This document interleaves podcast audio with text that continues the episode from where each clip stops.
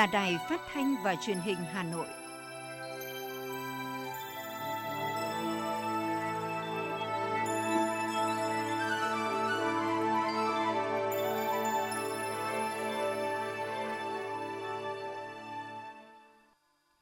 Xin được kính chào quý vị và các bạn. Bây giờ là chương trình thời sự của Đài Phát thanh Truyền hình Hà Nội, phát trực tiếp trên sóng phát thanh tần số FM 90 MHz. Chương trình trưa nay, Chủ nhật ngày 17 tháng 10 có những nội dung chính sau đây.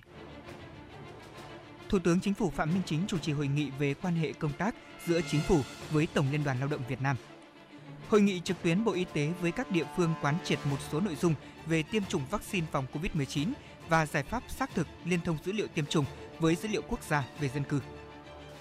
Ngân hàng Nhà nước sẽ tiếp tục xem xét điều chỉnh tăng hạn mức tín dụng cho các ngân hàng thương mại để kích thích cho nền kinh tế. Doanh nghiệp sản xuất công nghiệp Hà Nội nỗ lực để hoàn thành kế hoạch. Hà Nội phấn đấu thu nhập của nông dân đạt 80 triệu đồng một người một năm vào năm 2025. Cảnh báo thủ đoạn giả pháp sư lừa đảo dài hạn cúng dường online. Triệt phá ổ nhóm cho 300 người vay lãi nặng hơn 18 tỷ đồng. Phần tin thế giới có những sự kiện nổi bật, đặc phái viên hạt nhân Hàn Quốc tới Mỹ xúc tiến đối thoại Mỹ Nhật Hàn Đến sáng ngày hôm nay, thế giới có trên 241 triệu người mắc Covid-19, trong đó hơn 4,9 triệu trường hợp đã tử vong vì đại dịch này. Và sau đây sẽ là nội dung chi tiết của chương trình.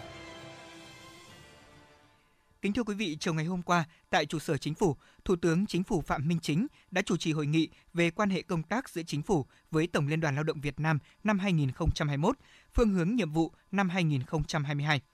Phát biểu kết luận tại hội nghị, Thủ tướng Chính phủ Phạm Minh Chính cho biết, từ đầu năm đến nay, đất nước ta có nhiều sự kiện trọng đại. Trong bối cảnh đó, sự phối hợp giữa chính phủ và Tổng Liên đoàn Lao động Việt Nam đã phát huy được hiệu quả, góp phần hoàn thành nhiệm vụ chính trị của mỗi bên, bảo vệ quyền lợi cho người lao động, đặc biệt là góp phần vào thành quả chung của cả nước trong công cuộc phòng chống dịch bệnh COVID-19, vừa phát triển kinh tế xã hội. Về nhiệm vụ trong thời gian tới, Thủ tướng Chính phủ Phạm Minh Chính cho rằng mỗi bên cần nỗ lực thực hiện tốt nhiệm vụ của mình và thực hiện một cách hiệu quả hơn nữa chương trình phối hợp giữa hai bên, gắn với xây dựng giai cấp công nhân hiện đại, góp phần thực hiện thắng lợi nghị quyết đại hội lần thứ 13 của Đảng. Người đứng đầu của chính phủ cũng đề nghị các cấp công đoàn cần tiếp tục đổi mới về nội dung và phương thức hoạt động theo tinh thần nghị quyết số 02 của Bộ Chính trị, nhất là ở cấp cơ sở. Xây dựng công đoàn Việt Nam vững mạnh toàn diện, có năng lực thích ứng và giải quyết các vấn đề được đặt ra, thực hiện tốt về chức năng nhiệm vụ trong tình hình mới, tăng cường tuyên truyền, vận động đoàn viên và người lao động chấp hành nghiêm các chủ trương, đường lối của Đảng, chính sách pháp luật của nhà nước. Thủ tướng Chính phủ Phạm Minh Chính cũng yêu cầu các ban, bộ, ngành, cấp ủy, chính quyền các địa phương cần tích cực phối hợp với Tổng Liên đoàn Lao động Việt Nam và các cấp công đoàn giải quyết kịp thời về nhu cầu, nguyện vọng, quyền lợi chính đáng của người lao động, nhất là về việc làm, thu nhập, vấn đề nhà ở, trường học, trạm y tế, nơi vui chơi, giải trí quan tâm xây dựng đội ngũ cán bộ công đoàn đáp ứng yêu cầu nhiệm vụ xây dựng công đoàn Việt Nam vững mạnh, giai cấp công nhân hiện đại và lớn mạnh. Về các đề xuất, kiến nghị của Tổng Liên đoàn Lao động Việt Nam, Thủ tướng giao các bộ ngành, cơ quan căn cứ về chức năng, nhiệm vụ và quy định hiện hành, khẩn trương xử lý, có văn bản trả lời, báo cáo Thủ tướng nếu có những vấn đề vượt thẩm quyền. Đối với đề nghị tăng cường tiêm vaccine cho người lao động, Thủ tướng cũng cho biết nhà nước ta đã và đang nỗ lực hết mình để có nhiều nhất và sớm nhất vaccine để tiêm miễn phí cho người dân. Phấn đấu để đến cuối năm phủ vaccine cho các đối tượng theo hướng dẫn của Bộ Y tế, trong đó có công nhân và người lao động. Về vấn đề nhà ở cho công nhân, Thủ tướng cũng yêu cầu các bộ ngành nghiên cứu phát triển quỹ đất, quỹ nhà ở cho công nhân, thúc đẩy hợp tác đầu tư công để thúc đẩy nhanh chủ trương này. Thủ tướng cũng đề nghị các bộ ngành liên quan xây dựng chính sách tài chính đảm bảo cân đối vĩ mô và những cân đối lớn, đồng thời tạo điều kiện để các doanh nghiệp và người lao động được tiếp cận, hỗ trợ để ổn định cuộc sống sản xuất, yêu cầu thực hiện nghiêm hướng dẫn chỉ đạo của các bộ ngành để tạo điều kiện thuận lợi an toàn trong di chuyển lưu thông để khôi phục sản xuất, từng bước mở cửa trở lại trường học tại những nơi đảm bảo an toàn. Trong đó cần lưu ý việc học tập của con em công nhân, nhất là khi phải di chuyển nhà ở và nơi làm việc. Chiều cùng ngày, tại Bộ Y tế cũng đã diễn ra hội nghị trực tuyến với các địa phương, quán triệt một số nội dung về tiêm chủng vaccine phòng COVID-19 và những giải pháp xác thực liên thông dữ liệu tiêm chủng đối với dữ liệu quốc gia về dân cư. Hội nghị này được kết nối đến 11.000 điểm cầu trên toàn quốc. Phát biểu khai mạc tại hội nghị, Bộ trưởng Bộ Y tế Nguyễn Thành Long cho biết, đến nay đã có trên 80 triệu liều vaccine phòng chống COVID-19 về nước. Việt Nam của chúng ta đã và đang tổ chức chiến dịch tiêm chủng có quy mô lớn nhất trong lịch sử, đồng thời đẩy mạnh nghiên cứu và chuyển giao sản xuất vaccine COVID-19. Tuy nhiên, thông tin đưa ra tại hội nghị cũng cho thấy, thời gian qua, tại một số điểm tiêm vẫn có tình trạng sử dụng giấy tiêm chủng chưa được cập nhật thông tin tiêm chủng, đã tiêm thế nhưng không có thông tin tiêm chủng, gây khó khăn cho vấn đề đi lại và lưu thông. Về vấn đề này, đại diện Bộ Thông tin Truyền thông cho biết, đến nay phần mềm tăng cường quản lý tiêm chủng vaccine COVID-19 quốc gia đã được triển khai trên 63 tỉnh thành phố để phục vụ chiến dịch tiêm chủng. Cũng đã cấp 12.000 tài khoản cho các cán bộ y tế các cấp và qua gần 4 tháng triển khai đã thực hiện thông tin khoảng 59 triệu mũi tiêm, chiếm 96% mũi tiêm trên thực tế. Tuy nhiên, trên hệ thống cũng đã ghi nhận 2,7 triệu phản ánh về thiếu thông tin tiêm chủng, trong đó có tới 1,2 triệu phản ánh đã tiêm, thế nhưng chưa được cập nhật thông tin mũi thứ hai. Theo đó, Bộ Thông tin Truyền thông đề nghị các địa phương cần tiếp nhận xử lý thông tin phản ánh của người dân. Nhấn mạnh việc chính phủ đã ban hành nghị quyết số 128 về thích ứng an toàn linh hoạt, kiểm soát hiệu quả dịch bệnh COVID-19, Bộ trưởng Nguyễn Thành Long cũng nêu rõ, việc biết tình trạng tiêm chủng của mỗi người dân là hết sức quan trọng. Do đó, ba bộ Y tế, Công an, Thông tin Truyền thông đã thống nhất và cùng triển khai một kế hoạch để quản lý tiêm chủng trên phạm vi toàn quốc, xác thực thông tin một cách chính xác để vừa phục vụ cho công tác phòng chống dịch bệnh, vừa phục vụ việc đi lại, tham gia những hoạt động khác của người dân. Bộ trưởng Bộ Thông tin Truyền thông Nguyễn Mạnh Hùng cho rằng, phần mềm nền tảng quản lý tiêm chủng COVID-19 quốc gia được triển khai trong thời gian ngắn, thế nên rất khó tránh khỏi nhiều sai sót. Những vấn đề phát sinh cũng đã và đang được quản lý, xử lý, sẽ tiếp tục được hoàn thiện, đánh giá kiện toàn về an ninh mạng. Các địa phương phải triển khai một cách đồng bộ, không nửa vời. Từ ngày 20 tháng 10 sẽ không chấp nhận việc tiêm trước, nhập dữ liệu sau vào hệ thống này. Hội thảo khoa học cấp Bộ Quốc phòng Đường Hồ Chí Minh trên biển kỳ tích lịch sử và bài học đối với sự nghiệp xây dựng bảo vệ Tổ quốc là một trong các hoạt động kỷ niệm 60 năm ngày mở đường Hồ Chí Minh trên biển sẽ được diễn ra vào ngày 19 tháng 10 theo hình thức trực tuyến tại 26 điểm cầu. Hội nghị này nhằm khẳng định làm rõ về chủ trương xây dựng tuyến chi viện chiến lược đường Hồ Chí Minh trên bộ và trên biển.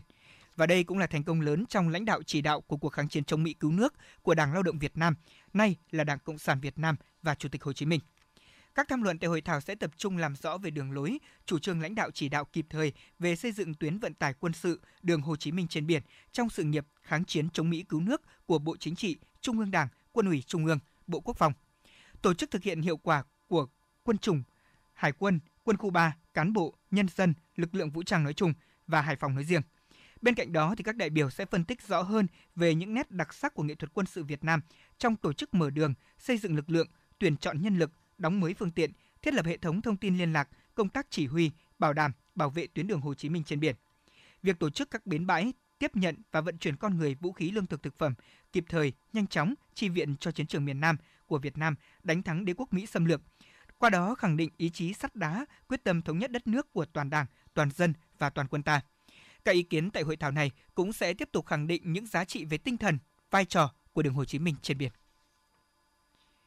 Thưa quý vị, năm 2020, Ban tổ chức Giải báo chí quốc gia lần thứ 15 đã nhận được 1.823 tác phẩm của 114 cấp hội và hơn 190 tác giả là cộng tác viên tham dự. Các tác phẩm tham dự cũng đã phản ánh kịp thời, đậm nét các sự kiện chính trị lớn của đất nước trong năm 2020 như tiếp tục thực hiện nghị quyết đại hội lần thứ 12 của Đảng, đại hội Đảng bộ các cấp tiến tới đại hội lần thứ 13 của Đảng, công tác thực hiện chỉ thị số 05 của Bộ Chính trị về học tập và làm theo tư tưởng đạo đức phong cách Hồ Chí Minh, tăng cường xây dựng chỉnh đốn Đảng, các ngày kỷ niệm lớn như kỷ niệm 90 năm ngày thành lập Đảng, kỷ niệm 75 năm ngày thành lập nước. Hội đồng giải đánh giá các tác phẩm dự giải có chất lượng khá đồng đều, giảm dần sự cách biệt lớn về chất lượng giữa các tác phẩm của các cơ quan báo chí trung ương và địa phương.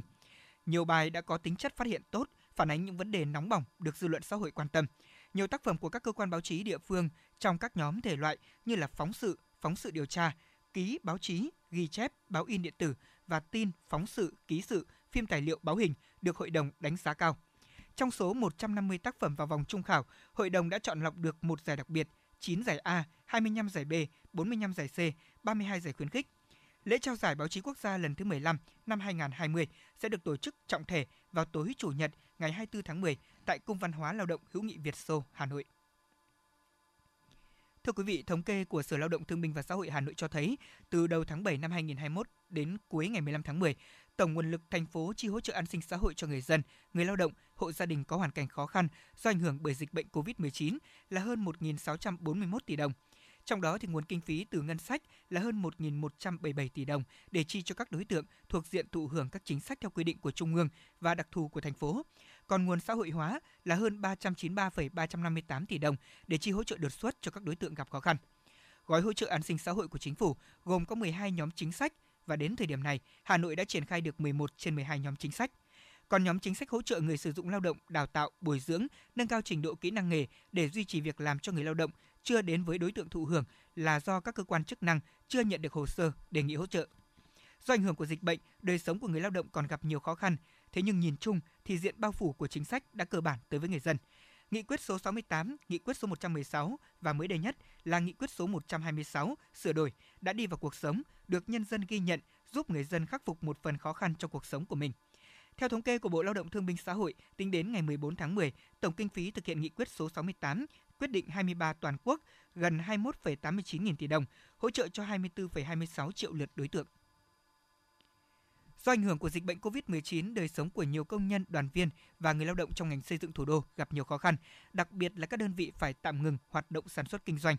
Nhằm san sẻ phần nào khó khăn cùng với đoàn viên và công nhân lao động, Công đoàn Xây dựng Việt Nam phối hợp cùng với Công đoàn Cung triển lãm Kiến trúc Quy hoạch Xây dựng Quốc gia cũng đã trao tặng 300 xuất quà cho đoàn viên, công nhân lao động. Mỗi phần quà bao gồm các nhu yếu phẩm cần thiết. Tại các điểm đến, bà Nguyễn Thị Thủy Lệ, Ủy viên Ban chấp hành Tổng Liên đoàn Lao động Việt Nam, Ủy viên Ban cán sự Đảng Bộ Xây dựng, Chủ tịch Công đoàn Xây dựng Việt Nam đã động viên anh chị em công nhân lao động của các đơn vị khắc phục khó khăn, chủ động bảo vệ sức khỏe, yên tâm lao động sản xuất, chấp hành nghiêm nội quy và quy định tại nơi làm việc, đặc biệt phối hợp thực hiện tốt các chương trình biện pháp phòng chống dịch bệnh COVID-19. Đến nay, Công đoàn Xây dựng Hà Nội đã tổ chức thành công 3 chuyến xe buýt siêu thị không đồng, kịp thời trao tặng gần 2.000 xuất quà đến với đoàn viên và người lao động có hoàn cảnh khó khăn do ảnh hưởng bởi dịch COVID-19. Đây cũng là hoạt động hết sức có ý nghĩa, thể hiện sự quan tâm sâu sắc của các cấp công đoàn nhằm chia sẻ với những khó khăn vất vả của đoàn viên và người lao động. Trong bối cảnh đại dịch COVID-19 còn những diễn biến phức tạp, nhiều ngành sản xuất bị ảnh hưởng nghiêm trọng, đẩy mạnh sản xuất vụ đông sẽ tạo điều kiện thêm việc làm và thu nhập cho người dân, đồng thời giúp thủ đô có thêm nguồn nông sản để đáp ứng nhu cầu của người tiêu dùng. Do vậy, vụ đông năm 2021-2022, thành phố Hà Nội đã chỉ đạo mở rộng diện tích sản xuất, tiếp tục có nhiều chính sách hỗ trợ để mang lại hiệu quả kinh tế cao, góp phần tạo bệ đỡ kinh tế vững chắc để Hà Nội thực hiện thành công mục tiêu kép vừa phòng chống dịch bệnh, bảo đảm sức khỏe cho nhân dân, vừa phát triển kinh tế xã hội trong tình hình mới. Theo báo cáo của Sở Nông nghiệp Phát triển nông thôn thành phố Hà Nội, đến hết tháng 9 năm 2021, các địa phương trên địa bàn thành phố đã thực hiện giả soát và điều chỉnh kế hoạch sản xuất vụ đông. Kết quả, sau giả soát toàn thành phố phấn đấu gieo trồng 32.548,4 ha cây vụ đông, tăng 2.859,3 ha so với kế hoạch của đầu năm nay. Trong đó thì huyện Mỹ Đức có diện tích cây vụ đông tăng cao nhất là 839,5 ha, Thường Tín tăng 618,5 ha, Sơn Tây tăng 378 ha, Hoài Đức tăng 340 ha, Ứng Hòa tăng 320 ha, Quốc Oai tăng 230 ha, Thạch Thất tăng 109 ha so với kế hoạch ban đầu. Hiện nay mặt bằng lãi suất đã giảm so với thời điểm này của năm 2020. Nếu so sánh với mặt bằng lãi suất trước thời điểm xảy ra dịch bệnh COVID-19 thì lãi suất huy động cũng như là cho vay đều giảm mạnh. Song câu chuyện mà nhiều người quan tâm nhất hiện nay đó là lãi suất có tiếp tục giảm từ nay cho đến cuối năm. Theo thống kê, lãi suất huy động trung bình tiếp tục có diễn biến giảm nhẹ trong 9 tháng vừa qua đối với cả hai kỳ hạn là 6 tháng và 12 tháng. Thực tế cũng đã cho thấy là với mức lãi suất thấp như hiện nay đã làm giảm sức hấp dẫn của kênh gửi tiết kiệm, khiến cho một lượng tiền không nhỏ chảy vào các kênh đầu tư khác như là bất động sản hay là chứng khoán. Theo chuyên gia kinh tế tiến sĩ Cấn Văn Lực, nếu lãi suất tiền gửi quá thấp thì người dân và doanh nghiệp sẽ có xu hướng đầu tư vào những kênh khác để có sinh lời cao hơn như là bất động sản, chứng khoán hay vàng. Khi đó hệ thống ngân hàng vừa thiếu tiền gửi, vừa hứng những rủi ro thanh khoản, lại vừa thiếu vốn để phục vụ cho sản xuất kinh doanh và tiêu dùng. Theo thông tin từ Ngân hàng Nhà nước, trong thời gian Ngân hàng Nhà nước sẽ tiếp tục thực hiện việc xem xét điều chỉnh tăng hạn mức tín dụng để cho các ngân hàng thương mại kích thích cho việc phát triển của nền kinh tế. Ngoài ra thì ngành ngân hàng cũng đang phối hợp với các bộ ban ngành xem xét về việc đưa gói cấp bù lãi suất 3.000 tỷ đồng, tương đương quy mô dư nợ hơn 100.000 tỷ đồng, lãi suất từ 3 đến 4% một năm ra nền kinh tế để hỗ trợ cho người dân và doanh nghiệp. Phó Thống đốc Thường trực Ngân hàng Nhà nước Đào Minh Tú cho biết, định hướng điều hành chính sách tiền tệ của Ngân hàng Nhà nước từ nay đến cuối năm đó là tiếp tục duy trì mặt bằng lãi suất cho vay dư hiện tại và sẽ theo dõi sát diễn biến tình hình của dịch bệnh. Ngân hàng Nhà nước cũng sẽ chỉ đạo quyết liệt các tổ chức tiến dụng chủ động cân đối khả năng tài chính của mình để áp dụng lãi suất cho vay một cách hợp lý, tiết giảm chi phí hoạt động để tập trung nguồn lực giảm lãi suất cho vay đối với dư nợ hiện hữu và các khoản cho vay mới, góp phần hỗ trợ đồng hành cùng với doanh nghiệp vượt qua khó khăn. Với lãi suất huy động, ngân hàng nhà nước không đặt vấn đề hạ lãi suất đầu vào thời điểm hiện nay nhằm bảo đảm thanh khoản của hệ thống cũng như quyền lợi của người gửi tiền. Công nghệ thông tin là ngành có nhu cầu tuyển dụng cao nhất trong làn sóng dịch bệnh COVID-19 lần thứ tư tại Việt Nam. Mức độ tăng trưởng tuyển dụng tại Hà Nội là 50% và của thành phố Hồ Chí Minh là hơn 45%. Đây là thông tin trong báo cáo mới đây của Navigos Search Không chỉ trong thời gian này, các chuyên gia trong ngành cũng đều dự báo nhu cầu nhân lực công nghệ thông tin sẽ vẫn tăng cao trong vài năm tới do yêu cầu về chuyển đổi số. Theo đại diện của tổ chức này thì nhu cầu nhân lực trong ngành công nghệ thông tin sẽ tập trung vào một số vị trí liên quan đến dữ liệu, phát triển phần mềm và phát triển sản phẩm. Có nơi thì nhu cầu sẽ tăng đến 50% so với cùng kỳ năm 2020, thế nhưng vẫn khó tìm được những ứng viên phù hợp. Báo cáo của TopDev cho rằng có khoảng 30% sinh viên công nghệ thông tin chuyên ngành phần mềm đáp ứng được yêu cầu của doanh nghiệp. Và trước thực trạng này, nhiều doanh nghiệp trong ngành cũng lo lắng. Họ thực hiện liên kết, hợp tác với các cơ sở đào tạo để có thể nâng cao chất lượng của sinh viên. Theo dự báo đến năm sau, Việt Nam sẽ thiếu đến 150.000 nhân lực công nghệ thông tin. Cơ hội lớn cũng đã thấy rõ, thế nhưng cơ hội này chỉ dành cho những sinh viên công nghệ thông tin chịu khó học hỏi và chuyển động cùng với dòng chảy của công nghệ số.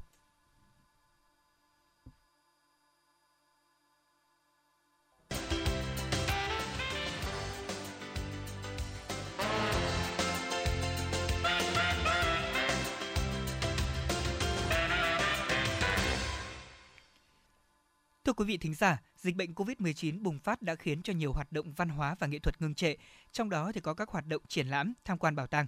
Tuy nhiên, công chúng thì vẫn có nhu cầu thưởng thức nghệ thuật. Vì vậy, để đáp ứng nhu cầu đó, nhiều bảo tàng đã tiến hành các buổi triển lãm trực tuyến hoặc là qua không gian 3D để giúp công chúng có cơ hội chiêm ngưỡng những tác phẩm nghệ thuật ngay trong thời gian giãn cách.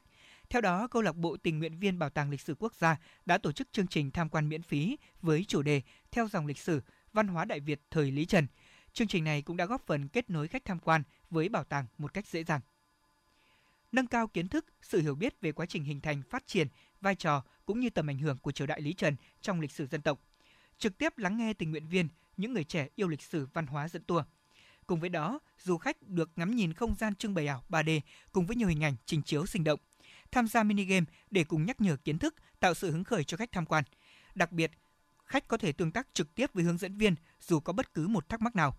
Đó chính là những giá trị mà công chúng nhận được thông qua chương trình Tour trên nền tảng Room lần đầu tiên được thực hiện do câu lạc bộ tình nguyện viên Bảo tàng Lịch sử Quốc gia tổ chức đã khiến rất nhiều em nhỏ háo hức như em Nguyễn Khánh Dương, em Nguyễn Ngọc Diệp và em Hoàng Hương Giang ở Hà Nội.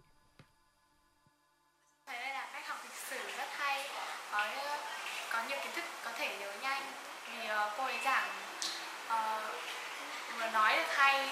Ờ, kết hợp với hình ảnh sinh động. Con thấy cô hướng rất hay và truyền cảm. Và trong buổi xem con thích nhất là bình gốm hoa nâu đã lưu truyền từ rất nhiều thế kỷ trước nhưng bây giờ vẫn còn nguyên vẹn. Khi nghe cô nói con thấy rất truyền cảm hình ảnh minh họa hấp dẫn.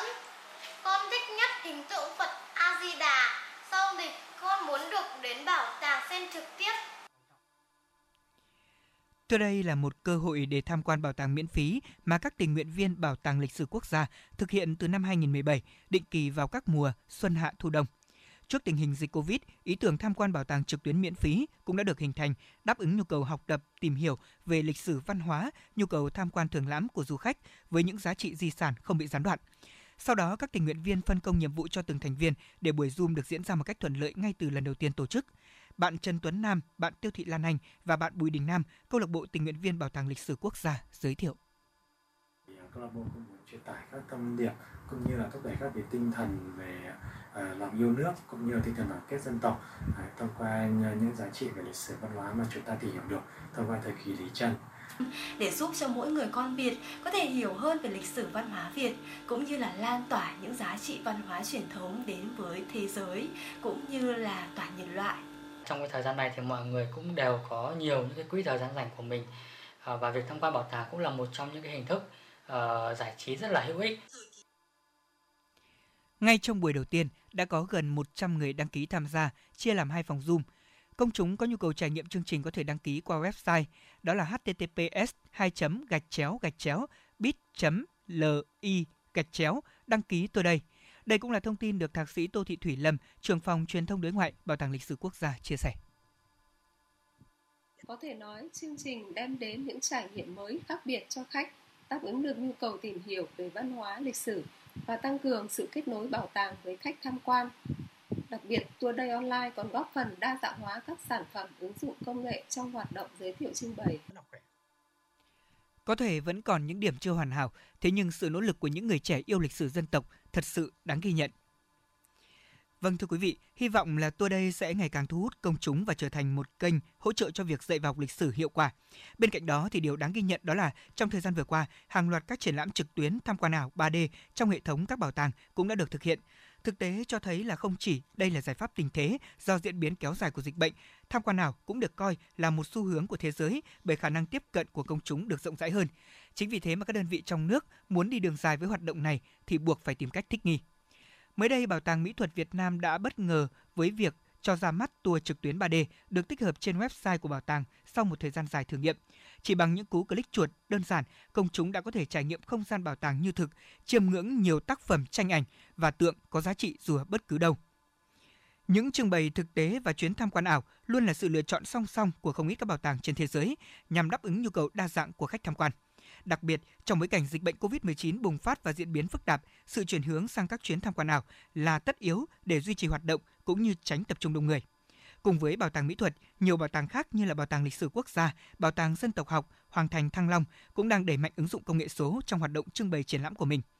Ông Nguyễn Anh Minh, Giám đốc Bảo tàng Mỹ thuật Việt Nam và bà An Thu Trà, Bảo tàng Dân tộc học Việt Nam cho biết.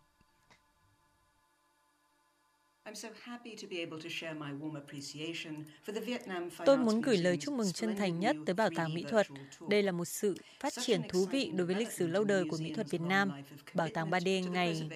càng mang đến một sự kết nối đối với tất cả mọi người trên toàn thế giới, cùng thưởng thức các tác phẩm ngay cả khi họ phải ở nhà trong đại dịch mà không cần trả phí.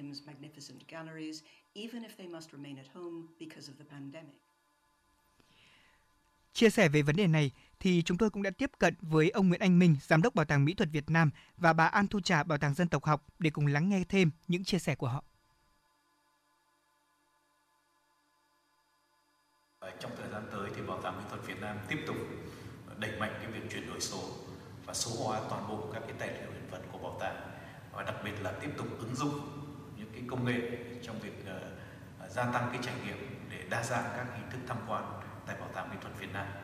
Tiếp tục đẩy mạnh cái công tác truyền thông thông qua mạng xã hội bằng nhiều những cái kênh khác nhau ví dụ như là ngoài Facebook thì YouTube và Instagram hoặc là chúng tôi sẽ có những cái kênh để tiếp cận thêm cái, cái du khách ở nước ngoài bằng những cái ờ, kênh uh, tiếng Anh hay tiếng Pháp Số hóa đã giúp cho công tác quản lý hiện vật và tư liệu của bảo tàng trở nên hiệu quả hơn. Với sự phát triển không ngừng của khoa học kỹ thuật, các hiện vật các bảo tàng như được khoác lên mình những chiếc áo mới đầy hấp dẫn, người tham quan có thể dễ dàng tiếp cận, thậm chí không giới hạn về thời gian, không gian hay là ngôn ngữ. Vì vậy, không chỉ trong đợt dịch mà số hóa cũng chính là xu hướng thời đại mà các bảo tàng trong nước đã dần thay đổi chiến lược của mình để phát triển. Thưa quý vị và các bạn, sau một thời gian đóng cửa để thực hiện công tác chuẩn bị nội dung, Bảo tàng Hà Nội cũng sẽ khởi công trưng bày từ ngày 19 tháng 5 năm 2022 tới tháng 10 năm 2023 sẽ mở cửa đón khách tham quan. Với khối lượng công việc đồ sộ như hiện nay, Bảo tàng Hà Nội hiện cũng đang gấp rút thực hiện để kịp thời đón khách theo mục tiêu đã đề ra. Những người làm công tác trưng bày bảo tàng kỳ vọng khi hoàn thành cùng với kiến trúc độc đáo, Bảo tàng Hà Nội sẽ trở thành một trong những bảo tàng tiêu biểu đặc trưng cho Hà Nội với ngôn ngữ hiện vật gắn với chiều dài lịch sử của thủ đô và đất nước, tạo điểm đến thu hút du khách. Tại đây cũng sẽ trưng bày trên 7.000 hiện vật với diện tích trưng bày trong nhà là 9.000 m2, ngoài trời là trên 22.000 m2. Ngoài số lượng hiện vật, tài liệu được coi là lớn nhất thì điều tinh túy nhất trong nội dung trưng bày của bảo tàng đó là truyền tải được giá trị văn hóa nghìn năm lịch sử của Thăng Long Hà Nội và là thủ đô của Đông Dương xưa. Tài liệu hiện vật được sưu tầm trưng bày một cách công phu, độc đáo từ nguồn lưu trữ khắp ở trong và ngoài nước. Trước đây tôi thích ăn đồ mặn, vợ tôi kêu ca nhưng tôi không nghe. Hai năm trước tôi phải nhập viện vì một cơn đột quỵ do huyết áp quá cao. Bác sĩ nói một trong những nguyên nhân chính của căn bệnh là tôi ăn nhiều đồ mặn. Căn bệnh này không chỉ làm khổ tôi mà còn biến tôi trở thành gánh nặng cho gia đình. Ăn nhiều muối, bột canh, hạt nêm, nước mắm, nước tương có thể dẫn đến tăng huyết áp và đột quỵ. Tổ chức Y tế Thế giới khuyến cáo chỉ nên ăn dưới 5 gram muối mỗi ngày, nhưng chúng ta hiện đang ăn gấp đôi số lượng đó. Giảm một nửa lượng muối ăn ngày bằng cách cho bớt muối, chấn nhẹ tay, giảm ngay đồ mặn.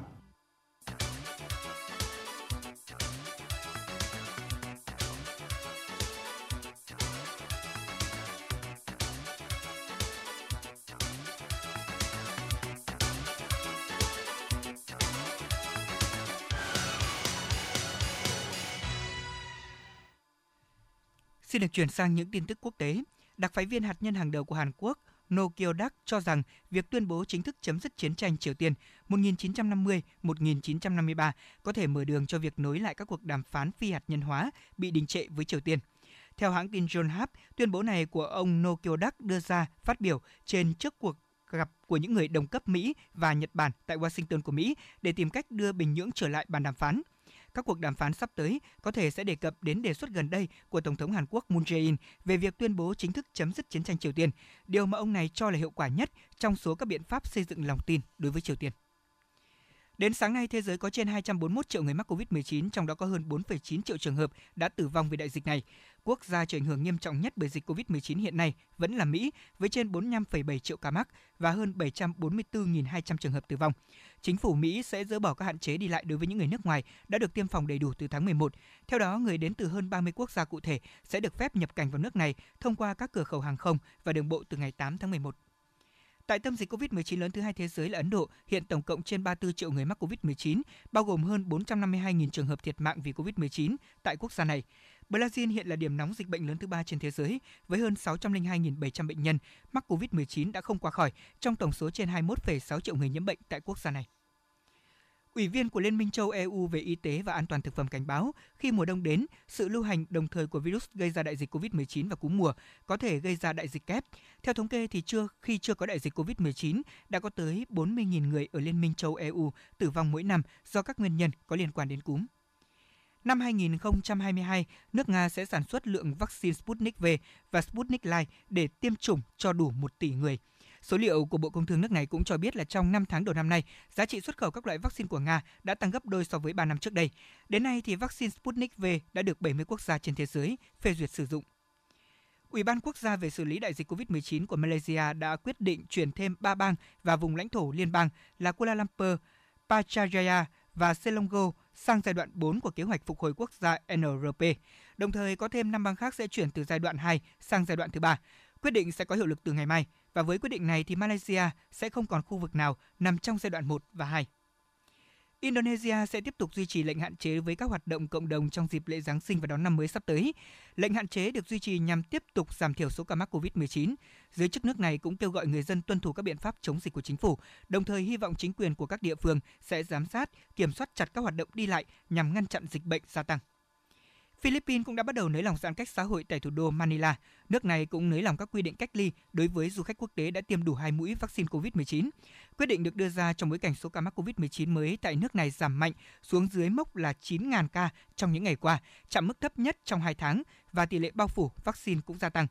Cho đến nay, gần 80% dân số trưởng thành ở thủ đô Manila cũng đã tiêm đủ hai mũi vaccine ngừa COVID-19. Trên toàn Philippines, tỷ lệ này là 30%. Thái Lan đã đưa ra các biện pháp để chào đón du khách nước ngoài trở lại phù hợp với kế hoạch mở cửa của nước này. Thủ đô Bangkok sẽ thành lập các điểm xét nghiệm dành cho du khách nước ngoài, tương tự như Phù Khẹt khi Bangkok mở cửa trở lại cho du khách quốc tế đã được tiêm chủng đầy đủ vào tháng 11 năm 2021. Trong bối cảnh tình hình dịch bệnh COVID-19 trong nước đang diễn biến hết sức phức tạp, chính phủ Lào đã tiếp tục ra lệnh hạn chế và đặc biệt là tiến hành phong tỏa kéo dài thêm 15 ngày nữa kể từ ngày hôm qua, đồng thời tạo điều kiện cho người dân làm ăn sinh sống trong điều kiện bình thường mới. Đây cũng là lần thứ 12 mà nước này ra lệnh phong tỏa vốn được áp dụng từ ngày 22 tháng 4 cho đến nay.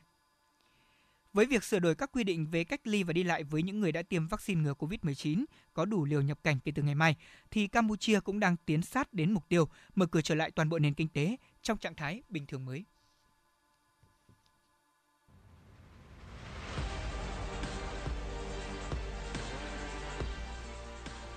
Bản tin thể thao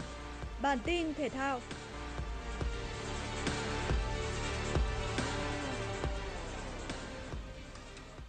Hôm nay U23 Việt Nam sẽ có trận giao hữu cuối cùng với Kyrgyzstan trước khi chốt danh sách và di chuyển sang Kyrgyzstan để tham dự vòng loại U23 châu Á 2022. Do vậy, huấn luyện viên Park Hang-seo đã dành phần lớn thời lượng để hướng dẫn các học trò về cách di chuyển chiến thuật, cách tổ chức tấn công và hỗ trợ, bọc lót cho nhau trong phòng ngự. Sự linh hoạt và cân bằng trong lối chơi là yêu cầu đặt ra đối với các cầu thủ. Tất cả đều nỗ lực thể hiện khả năng với tinh thần tập trung cao độ nhằm thực hành nhuần nhuyễn ý tưởng của thầy Park. Để phục vụ công tác chuyên môn của ban huấn luyện hai đội tuyển, trận đấu không giới hạn số lượng cầu thủ vào sân thay thế trong tối đa 3 lần, được quyền thay người trước khi trận đấu đang diễn ra và một lần tại thời điểm nghỉ giữa trận. Liverpool có chuyến hành quân đến sân của Watford tại vòng 8 ngoại hạng Anh. Chỉ mất chưa đầy 10 phút, Salah và Mane đã có tình huống phối hợp đẹp mắt để mang về bàn mở tỷ số cho đoàn quân của Van Jurgen Klopp. Tiếp đáng hưng phấn, Liverpool tạo ra không ít sóng gió trước khung thành của Watford. Tuy nhiên cũng phải đợi đến những phút cuối của hiệp 1, The Cop mới có được bàn thắng nhân đôi cách biệt do công của Firmino. Sang hiệp 2, Liverpool tiếp tục cho thấy sự lấn lướt trước đội chủ nhà. Chỉ trong vòng 10 phút đầu, lần lượt Firmino và Salah đã điền tên mình lên bảng điện tử, giúp The Cop vươn lên dẫn trước 4-0. Cuối trận, Firmino kịp hoàn tất cú hat-trick để giúp Liverpool ấn định chiến thắng 5-0. Kết quả này giúp Liverpool tạm thời leo lên dẫn đầu ngoại hạng Anh với 18 điểm. Trong khi đó, Man City sớm cho thấy sự lấn lướt trước Burnley, chỉ mất 12 phút để Bernardo Silva mang về bàn mở tỷ số. Bước sang hiệp thi đấu thứ hai, Man City tiếp tục là đội bóng chơi lấn lướt so với đối thủ, nhưng cũng phải chờ đến phút thứ 70 của trận đấu, đội chủ nhà mới có được điều mình mong muốn. De Bruyne tung cú dứt điểm quyết đoán bằng chân trái, đưa bóng găm thẳng vào lưới trong sự bất lực của thủ thành Nipope. 2-0 nghiêng về Man City là kết quả cuối cùng của trận đấu này. Ở một diễn biến khác, MU hành quân đến King Power với sự thiếu hụt nhân sự lớn ở hàng phòng ngự. Dù không tạo được sức ép quá lớn, Quỷ Đỏ vẫn vươn lên dẫn trước. Người lập công là tài năng trẻ Mason Greenwood với một cú sút trái phá từ ngoài vòng cấm. Hàng công làm tốt nhưng hàng thủ chắp vá đã khiến đội khách không thể giữ được lợi thế quá lâu. Ngay trong hiệp 1, thủ thành De Gea và đội trưởng Magai có pha phối hợp không ăn ý trên sân nhà, tạo cơ hội cho Tilleman vẽ đường cong tuyến mỹ cân bằng tỷ số trận đấu. Đến phút thứ 79, bóng tìm đến vị trí của trung vệ So Yun Su. Với khoảng trống quá lớn, bàn thắng thứ hai đã đến với bầy cáo. Kịch tính của trận đấu chưa dừng lại ở đó. Mascot Watford tỏa sáng để đem về bàn thắng gỡ hòa cho MU ở phút 82. Nhưng đúng một phút sau, thế dẫn trước lại được Leicester City thiết lập với bàn thắng đẹp mắt của Jamie Vardy. Bàn thua thứ ba đã đánh gục mọi ý chí của Quỷ Đỏ. Đoàn quân của Ole Sosa còn phải nhận thêm một bàn thua nữa trong những phút bù giờ. Trận thua 2-4 trước Leicester City sẽ khiến MU gặp rất nhiều khó khăn ở cuộc đua ngoại hạng Anh.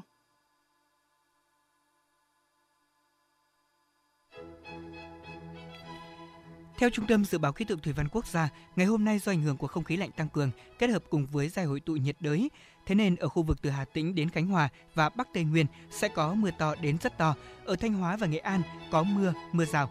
Thời tiết thủ đô Hà Nội ngày hôm nay nhiều mây, có mưa vài nơi. Gần sáng ngày 18 tháng 10 có mưa, mưa rào rải rác, gió đông bắc cấp 3, trời lạnh, nhiệt độ thấp nhất từ 18 đến 20 độ, nhiệt độ cao nhất từ 21 đến 24 độ.